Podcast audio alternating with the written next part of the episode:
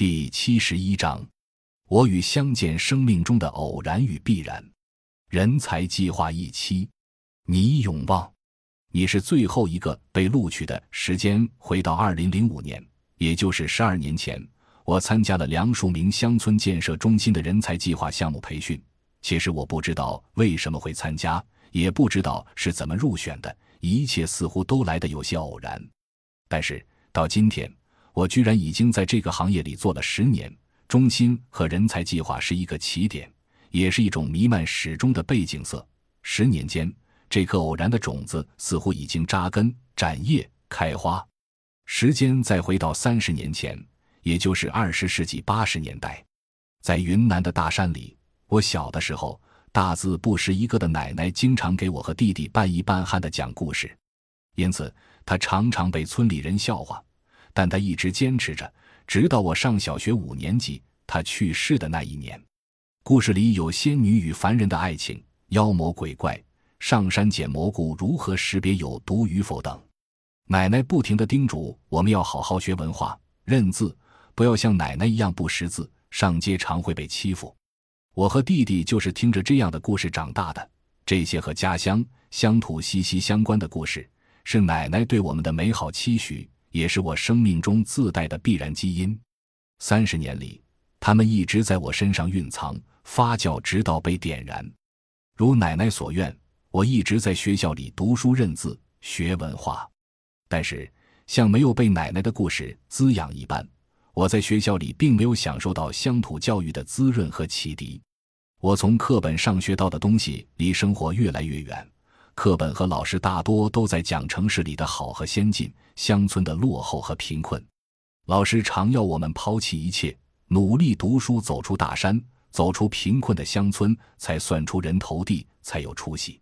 慢慢的，我发现我们的确通过努力读书，从乡村到了县城、市里、省会，甚至省外，可到头来分不清小麦与韭菜。儿时的歌谣故事离我们愈加遥远。早在初中时，我就想过不读书了，去学车跑运输。最终被一位叔叔训斥后，回到学校继续念书。初中毕业，很幸运的和死党考上了市里排行第二的高中。不过在同一班，死党是前十名，我是倒数十名。在高中期间，还数次与父母争执，想放弃读书回家做农民。但父母说，无论我读到哪里。他们都会勒紧裤腰带供我们上学，不让我们重走父母的老路。舅舅们也来劝说：“你从小都很会读书的，这是十里八乡都晓得的。”高三毕业，全班七十二人，有八人落榜，我是其中之一。第二年参加了普通高考和成人高考双中，实地到两校考察。由于种种原因，最后选择了高职专科的社区服务与管理专业。希望通过在社区居委会工作，能接触到名人、领导、老总而立足城市。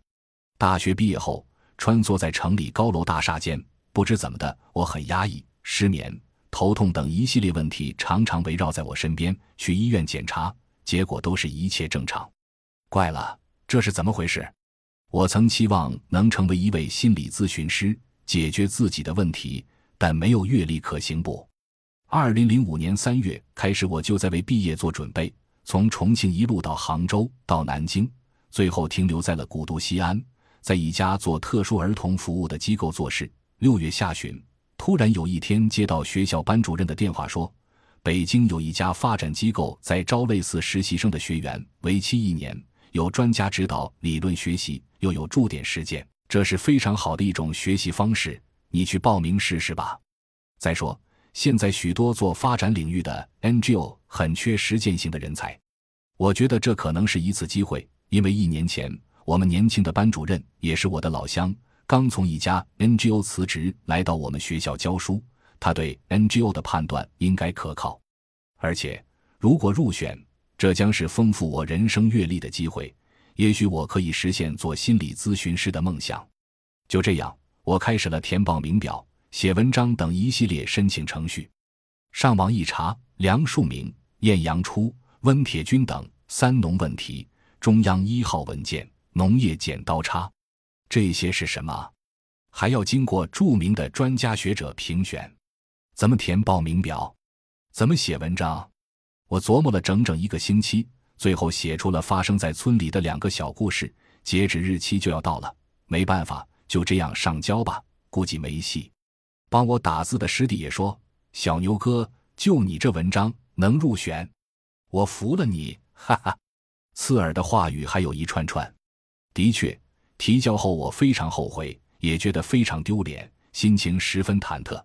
但是很意外，半个月后接到班主任的电话，说我被梁中心录取了。一起被录取的还有和我同班的张鑫。报道的那天，我和张鑫从石家庄过来，从北京西站坐特六路公交车来到中国人民大学。走进校门口，呃，怎么没人接呢？问了学校门卫，他说不知道，没听说过。问了数位该学校的学生，他们都说没听说过。见这情形，旁边的张鑫着急了：怎么办？怎么办？快给录取通知书上的联系人打电话，同时找个打印店将录取通知书复印了一份，以防不测。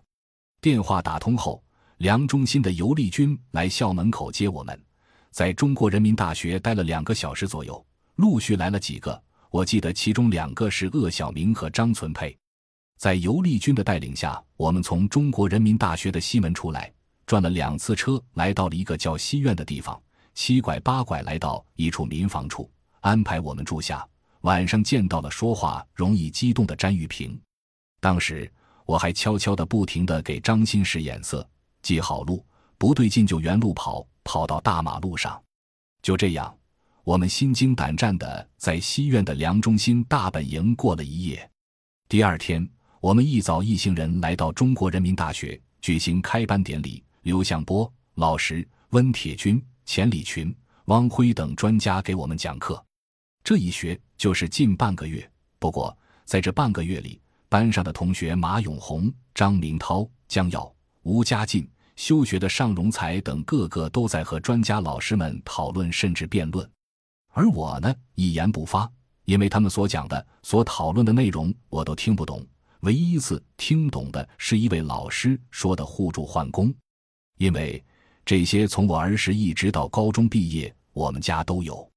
我记得当时村里不是亲戚关系的几家人都共用一头牛、一台打谷机，村里十几头牛拼在一起，轮流去山上放牛，一年一户也轮不到几天。我还记得，当时每过一段时间，母亲都要扳着指头算一下，我家差村里哪一家几个公天，哪一家还差我家几个公天，并告诉我们：你们在家里有人来喊工，遇上我们大人不在家的话。你们也要及时告诉我们。这期间，我几次不停的追问詹玉平：“你们选人的标准是怎样的？文章不是要经过专家评选的吗？”的确，你是这期人才计划中最后一个被录取的。当时我们也考虑了许久。詹玉平如实说：“感谢您的收听，本集已经播讲完毕。喜欢请订阅专辑，关注主播主页，更多精彩内容等着你。”